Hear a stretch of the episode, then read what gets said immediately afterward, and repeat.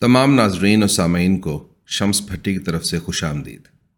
یہ بات میرے لیے بہت باعث مسرت ہے کہ آپ نے اپنی ادبی ذوق کے لیے اسٹوری ٹائم وتھ شمس کا انتخاب کیا۔ آج کی کہانی کو عنوان کواڑ ہے، جسے عرف عام میں آپ دروازہ بھی کہہ سکتے ہیں۔ یہ کہانی میری کتاب امید بیچتا ہوں کہ دس کہانیوں میں سے ایک ہے۔ مجھے امید ہے کہ یہ کہانی آپ کے معیار پر پوری اترے گی۔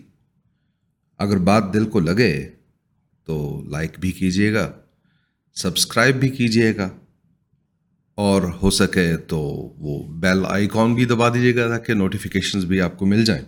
کہانی، وہ کہانی نہیں ہوتی جو کسی بھی پرتو سے سننے والے اور سنانے والے کے درمیان ربط پیدا نہ کر سکے۔ یہ کہانی سنانا بھی ایک کلا ہے اور کہانی سننا بھی ایک کلا ہے۔ اور کہانی سننے کے اپنے آداب ہیں اور کہانی سنانے کے اپنے آداب ہیں اور ہم دونوں، آپ بھی اور میں بھی، امید ہے کہ ان آداب سے اپنے آپ کو نبردازمہ نہیں کریں گے اور ان آداب کا خیال رکھتے ہوئے ایک دوسرے سے ربط قائم رکھیں گے۔ اس پلیٹ فارم پر آپ کو اور میرا ربط، وہ آپ کے کامنٹس ہیں۔ کامنٹس بہت ضروری اس لیے کیونکہ ان کامنٹس کے ذریعے میری رہنمائی بھی ہونی ہے۔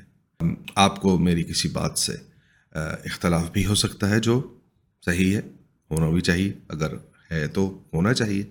اس کا آپ کومنٹ کریں گے اس پر بات کریں گے۔ تو اگر بن پڑی تو ضرور جواب دوں گا۔ دوسرے لوگ بھی اگر اس میں جواب دینا چاہیں وہ بھی دیں گے۔ تو ایک ایک رابطہ بن جائے گا، ایک ایک واسطہ بن جائے گا۔ تو پھر سننے کا بھی مزہ آتا ہے اور سنانے کا بھی مزہ آتا ہے۔ تو آپ کا میں مزید وقت اب ضائع نہیں کرتا۔ تو چلیں چلتے ہیں جناب کہانی کی طرف۔ تو کہانی آج جو ہے، اس کا نام ہے کواڑ۔ ایک تختی، ایک گاچی ایک قاعدہ، ایک قلم، ایک سیاہی بھری دوات، ایک بڑا سا مٹیالے رنگ کا چوکور کپڑا، اس کے چاروں کونوں کی مضبوط گانٹھ۔ ہلکے بھورے رنگ کی شلوار قمیص، سادہ سے جوتے انڈے پراٹھے کا ناشتہ، گرم دودھ کا گلاس، سر پر محبت بھرے ہاتھ کی لرزش، گال پر ہلکی سی چٹخنی، کمر پر ہلکی سی تھپک، ایک میٹھی سی دعا اور میں۔ ایک نیا دن، ایک نیا سفر۔ مرغے کی بانگ سے لے کر ملا کی اذان تک کا وقت۔ میرے لیے نیند کی تین تہوں سے نکلنے کا وقت ہوتا تھا۔ میں ان خوابوں سے جو کبھی پورے نہ ہونے تھے، واپس ان خوابوں میں جن کا شاید کوئی امکان موجود تھا، لوٹ آتا۔ اور پھر بند آنکھوں کے خوابوں سے جاگتی آنکھوں کے خوابوں تک کا سفر روزانہ طے کرتا۔ کبھی حقیقت کو خواب سمجھ کر اس کے گزر جانے کا انتظار کرتا۔ تو کبھی خواب کو حقیقت جان کر اس میں تمام زندگی گزارنے کی خواہش۔ خواب ہو یا حقیقت، ہے تو سب فانی۔ اس سے پہلے بھی زندگی رہی ہوگی، مگر یاد نہیں۔ ہم زندگی کے معمول کے لمحات بڑی آسانی سے بھول جاتے ہیں۔ خوشیوں کے لمحے اپنے دل کے سنگھار میں اس پر فخر سے سجاتے ہیں، اور غم انتہائی نفاست سے لپیٹ کر الماری میں کپڑوں کے پیچھے۔ پھر جب کوئی نہ دیکھ رہا ہو تو اس گٹھڑی کو نکالتے ہیں، پرکھتے ہیں، آنسو بہاتے ہیں، گلا کرتے ہیں، اپنے آپ کو یا دوسروں کو مورد الزام ٹھہراتے ہیں اور پھر ذرا سی آہٹ پر جلدی سے الماری میں کپڑوں کے پیچھے چھپا دیتے ہیں۔ کوئی پوچھے کہ اٹھا باہر پھینکو، بھول جاؤ، فراموش کر دو، دفن کر دو، کیوں دل سے لگائے بیٹھے ہو؟ کیوں نہ لگائیں؟ یہ بھی تو ہماری ہی کہانی کے پرتاؤ ہیں۔ یہ متا فقط دل کے کواڑوں کے پیچھے ہی محفوظ رہتی ہے۔ خاندان کی باچھیں پھیلائے تصویر ہو یا سیلفی کی بے معنی مسکان۔ فقط ہماری ذات کے کواڑ ہی تو ہیں۔ ہم سب اسکول پیدل ہی جایا کرتے تھے۔ میرا اسکول گھر سے کوئی پانچ یا چھ کلو میٹر دور ہوگا۔ راستے میں سر پر بھورے رنگ کی کلگیاں سجائے سرکنڈوں سے بھرا ایک بل کھاتا راستہ بھی آتا تھا، جو غالباً دو کلومیٹر کے قریب ہوگا۔ اس راستے کے بارے میں بہت کچھ مشہور تھا، خاص طور پر یہ کہ وہاں جن بستے ہیں۔ میرے بچپن میں ہر نہ سمجھ آنے والی کیفیت کی ذمہ دار جن ہی ہوا کرتے تھے۔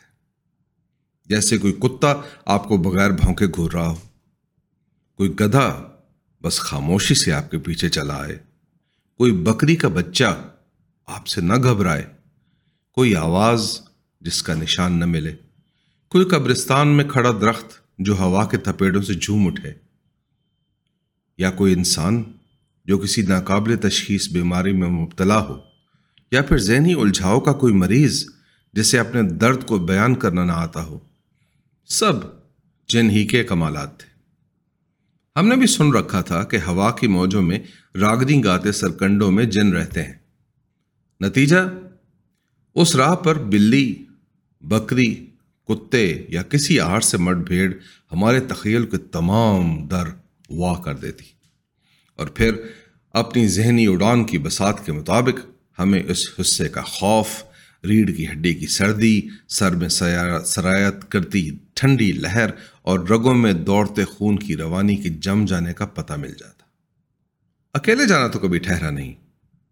محلے کے بچوں کے ساتھ الگ صبح جاتے اور روزانہ ہی شاہراہ جن سے بھاگ کر گزرتے۔ اگر کبھی بکرا یا گدھا مل جاتا تو اسکول جلدی پہنچ جاتے اور کتا ملنے کی صورت میں تو اسکول میں پہلا قدم ہم ہی رکھتے۔ اس انجانے خوف کا بھی عجب مزہ تھا۔ ہمارا اسکول اپنے اندر ایک دنیا تھا۔ چار فٹ کی مٹی کی دیوار جو جگہ جگہ سے ریخت کا شکار تھی۔ دروازے کی ضرورت کبھی کسی نے محسوس ہی نہیں کی۔ کس کو محفوظ رکھنا تھا؟ کچھ ایسا تھا ہی نہیں جس کی پردہ داری ہو۔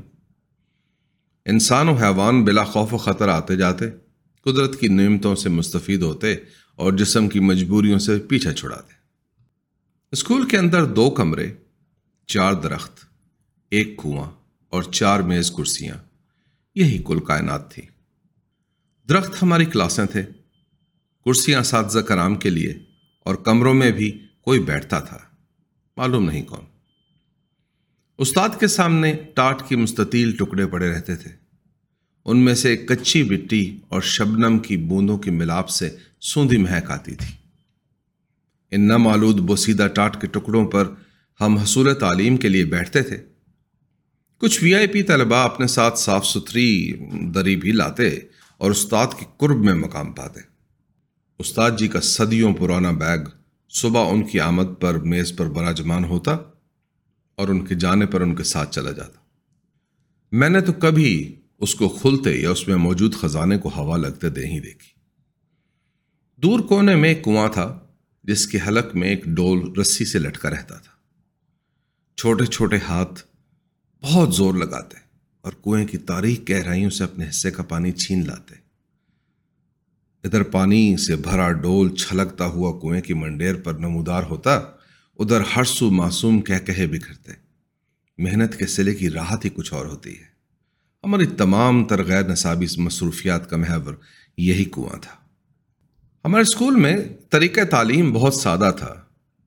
یہ پرانے اساتذہ تحقیق کم کرتے اور توجہ زیادہ دیتے تھے۔ اسکول کے دن کا آغاز تلاوت قرآن پاک سے ہوتا۔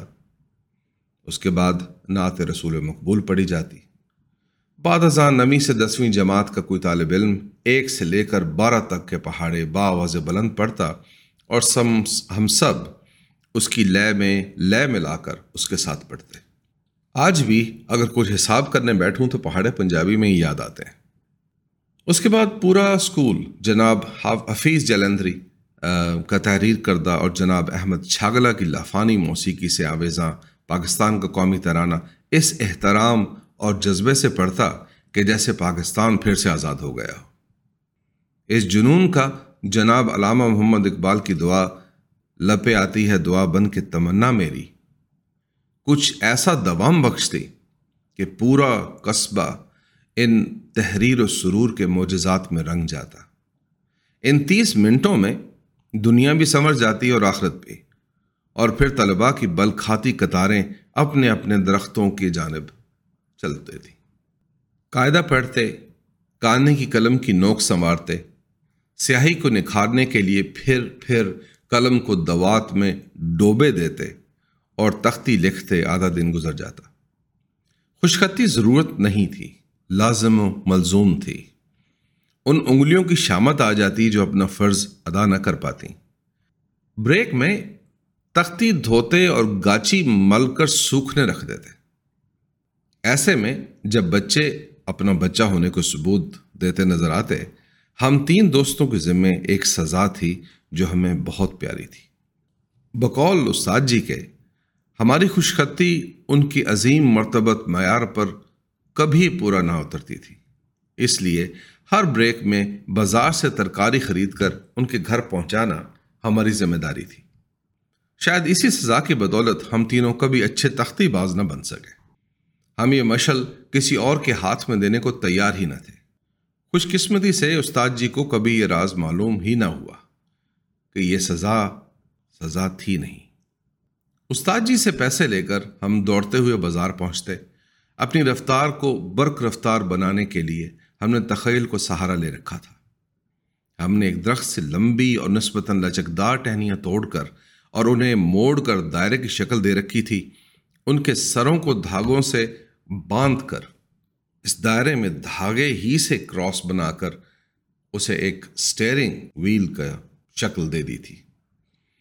اب یہ تھا سٹیئرنگ ویل اور ہم تھے گاڑی۔ اب جب انہیں پکڑ کر استاد جی کی جانب بھاگتے تو راستہ ہوا ہو جاتا۔ فتح ہم تینوں میں سے سب سے زیادہ برق رفتار تھا۔ وہ آگے آگے بھاگتا اور منہ سے ہارن کی آواز بھی نکالتا جاتا۔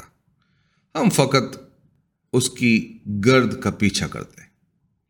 ترکاری کا تھیلا بھی اسی کے ہاتھ میں رہتا تھا۔ یہاں تک کہ وہ دروازہ جس کے پار ہمارے تخیلات کا جہاں آباد تھا آ جاتا۔ یعنی کہ استاد جی کے گھر کا ایک بوسیدہ لیکن مضبوط کواڑ۔ پکی چار دیواری میں پرویا۔ لکڑی کا یہ معمولی سا دروازہ ہمارے اور اس ان دیکھی دنیا کے درمیان ہمیشہ ہی حائل رہتا۔ جیسے کوئی نقاب ہو۔ فتح لوہے کے زنگ آلود کنڈی سے دروازے پر دستک کچھ اس ادا سے دیتا جیسے زنجیر عدل کھینچ رہا ہو۔ مگر اس دستک سے ہمارے سانس رک جاتے وقت تھم جاتا۔ لیکن لمحے طویل ہو جاتے۔ پھر دو کواڑ چڑکتے، جھول کھاتے اور آہستہ آہستہ لبوں کی مانند کھلتے چلے جاتے۔ روشنی کی کرنیں چھن سے ہمارے قدموں کو چومتی۔ ان کی حرارت سے پیر سہلانے لگتے۔ نور کے سہلاب میں ہولے سے پہلے ایک بند مٹھی نمودار ہوتی۔ پھر چھنکتی سونے کی چوڑیاں جھلملاتی آتی اور پھر وہ کلائی جو کچھ اس طرح سے اس روشنی کے بہاؤ کو اس دراب میں مبتلا کرتی جیسے کسی موجزے نے سمندر کو دو حصوں میں تقسیم کر دیا ہو۔ اگلے ہی لمحے مخروطی انگلیوں کا زندان واشگاف ہوتا اور لوہ محفوظ پر تراشی قسمت کی لکیریں کرنوں کی چادر اوڑھ لیتی۔ ہینا کی پہیلیاں مسکرانے لگتی انہی وادیوں کے بھنور کے عین بیچ سترنگے کاغذ میں لپٹی تین ٹافیاں لال و یاقوت کی مانند دمکنے لگتی فتح خاموشی سے وہ پرساد اچک لیتا۔ اس احتیاط سے کہ لمس کا کوئی بہانہ نہ ہو اور ترکاری کا تھیلا اس کے مالک کے حوالے کر دیتا۔ کواڑ پھر چڑکتے مچلتے اور لب بھینچ لیتے۔ ہم اسی تیزی سے واپس اسکول کو فراٹے بھرتے دوڑ جاتے۔ اس سارے ماجرے میں زیادہ سے زیادہ آدھا گھنٹہ لگتا ہوگا۔ مگر معراج کا وقت سے کیا تعلق؟ عشق کی نگری میں صدیوں کے لمحے اور لمحوں کی صدیاں، کون سی نئی بات ہے؟ باقی دن یوں ہی قاعدہ پڑھتے اور تختی لکھتے گزر جاتا۔ اثر کی نماز کے بعد واپسی کا سفر بھی صبح کے سفر کی ماند شاہراہ جن کی برکت سے جلدی گزر جاتا۔ اسکول سے آ کر کھانا کھاتے، نماز پڑھتے، محلے کے لڑکوں کے ساتھ کھیلتے اور سو جاتے۔ پھر صبح جن، کلائی، کھیل، رات کی چادر اور خواب۔ بچپن بھی زندگی کا عجیب لمحہ ہے۔ آپ کچھ چاہتے بھی ہیں اور کچھ نہیں بھی چاہتے۔ کبھی معمولی سی بات گھنٹوں کی ہنسی میں بدل جاتی ہے اور کبھی ایسی ہی کوئی معمولی سی بات ایسی دل کو لگتی ہے کہ بھلائے نہیں بھولتی۔ انسان محبت، نفرت اور حسد محسوس تو کرتا ہے، مگر ان کے نام نہیں جانتا۔ ہمارے بڑے کبھی ہماری غلط باتوں کا جواب بھی تحسین سے دیتے ہیں اور کبھی صحیح بات کا سلا بھی تھپڑ اور گالیاں ٹھہرتا ہے۔ ایسا معلوم ہوتا ہے جیسے بچے کے خیالات و جذبات کو بڑے اپنی وقتی ذہنی کیفیت پر پرکھتے ہیں۔ میں نے بچوں کو بسا اوقات اس اضطراب میں مبتلا دیکھا ہے۔ میں نے کیا کیا؟ مجھے کیوں مارا؟ میرا کیا قصور ہے؟ سوال ہی سوال، مگر کوئی جواب نہیں دیتا۔ اس لیے نہیں کہ بڑے جواب دینا نہیں چاہتے، بلکہ زیادہ تر اس لیے کیونکہ بچے سوال کرتے ہی نہیں۔ وہ یہ سوال اپنے آپ سے ہی پوچھتے رہتے ہیں۔ انہیں اپنے سوال کے جواب کا خوف خاموش رکھتا ہے۔ اپنی ذات کی نفی کر کے دوسروں کو خوش رکھنے کی بیماری ہمیں بچپن میں ہی لگتی ہے۔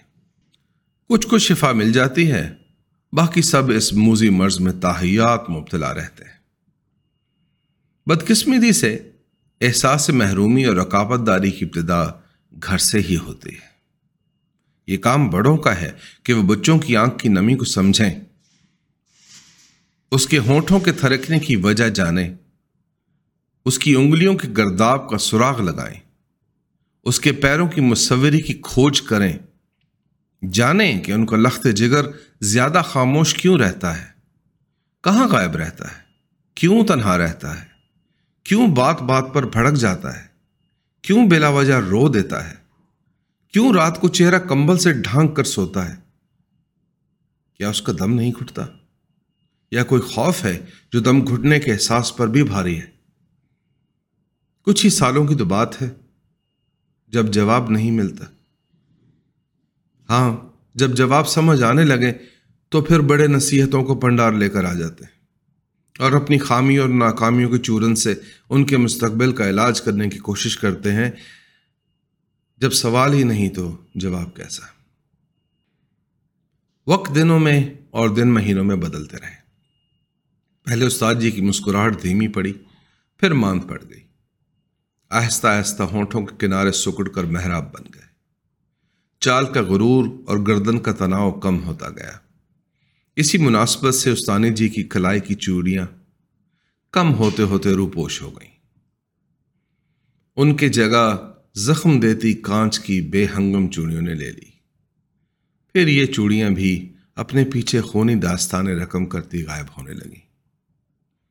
ہم استاد جی کی سرد خاموشی اور استانی جی کی زندگی میں چھائے گہرے سناٹے سے برپا ہونے والے ہجان سے بے خبر ترکاری کا تھیلا فرض سمجھ کر پہنچاتے رہے۔ کہتے ہیں عشق اندھا ہوتا ہے، غلط کہتے ہیں۔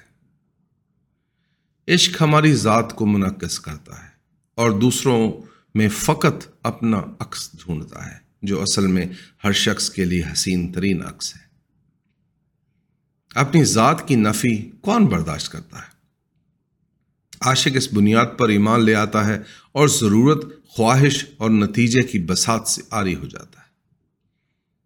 عشق تخیل کی معراج ہے اور دنیا مجبوریوں کا صحرا، جہاں زندگی سراب اور پیاس کی الجھن سے ہی باہر نہیں نکلتی۔ پھر کیا ہوا کہ استاد جی کے لہجے کی کاٹ ان کی ہاتھوں میں موجود چھڑی میں جا بسی۔ ان کی چھڑی کو جن چڑھ گیا اور ہم بلا وجہ پٹنے لگے۔ ہم تو کرتے لیکن فریاد نہ کر سکتے تھے۔ کس سے کرتے؟ ہمارے بچپن میں استاد کی شکایت کرنا ان کی معتبری میں حائل ہوتا تھا۔ بچوں کے ساتھ کیا کچھ ہو جاتا اور وقت کا کے بھنور میں دفن بھی ہو جاتا۔ ظالم و مظلوم دونوں ہی اس راز کو قبروں میں اپنے ساتھ لے جاتے اور دنیا اجلی اجلی رہتی۔ مگر جس کے آنگن میں قبر ہو، وہ کیسے بھولے؟ کیسے بتائے؟ کیسے سوئے؟ تین سال بیت گئے۔ استانی جی کی کلائی ویران ہو گئی۔ ہمارے لالو یاقوت بھی گرد میں تبدیل ہو گئے۔ قسمت کی وادیوں کو مٹی نے بھر دیا اور کواڑوں کے پیچھے کا سناٹا اور گہرا ہو گیا۔ ایک دن صبح جب استاد جی آئے تو آتے ہی گویا ہوئے، جو کرنا ہے کرو، بس مجھے تنگ مت کرنا۔ یہ کہہ کر وہ اپنی کرسی پر ڈھیر ہو گئے اور خلا منہ گھورنے لگے۔ ان کی آنکھوں میں نمی اور سرخی کا عجیب امتزاج تھا۔ دوپہر کو فتح کے ہاتھ میں پیسے تھمائے اور خاموش رہے۔ ہم بھی روزانہ کی طرح ترکاری لے کر کواڑوں کے روبرو جا کھڑے ہوئے۔ فتح نے کنڈے کے دروازے پر دستخط دی۔ ہم نے آنکھیں جھکا لیں اور کسی آہٹ کا انتظار کرنے لگے۔ آہٹ تو ہوئی، مگر ایسے جیسے سور پھونکا گیا ہو۔ ایک لمحے میں دروازے کے دونوں کواڑ ماتم کرتے ہوئے اپنی فصیلوں سے جا ٹکرائے۔ طوفان نوح کی ماند روشنی کا ٹھاٹھے مارتا بے رحم سمندر ان نو اخوان کواڑوں نے ہم پر انڈیل دیا۔ آنکھیں چندیا گئیں۔ لاشوری طور پر ہاتھوں اور پلکوں نے سب در بند کر دیے۔ جب وہ لمحہ گزر گیا تو ہم نے ہولے سے آنکھیں کھولیں اور انگلیوں کی دراڑوں سے باہر جھانکا۔ ایک انسانی ہیولا سا نظر آیا۔ اپنے تجسس کی تسکین کے لیے جھٹ سے نگاہیں اس کی کلائی پر مرتکز ہو گئیں اور ساری مداحی لٹ گئی۔ یہ کون ہے؟ یہ کیا کر رہی؟ ہزاروں سوال۔ مگر کوئی جواب نہیں۔ پھر ایک چپ چبتی سی آواز نے کچھ یوں لب کشائی کی۔ استانی چلی گئی، تھیلا مجھے دے دو اور جاؤ۔ فتح نے تھیلا اس بے ہنگم چیز کے ہاتھ میں تھما دیا۔ سور پھر پھونکا گیا اور کواڑ بند ہو گئے۔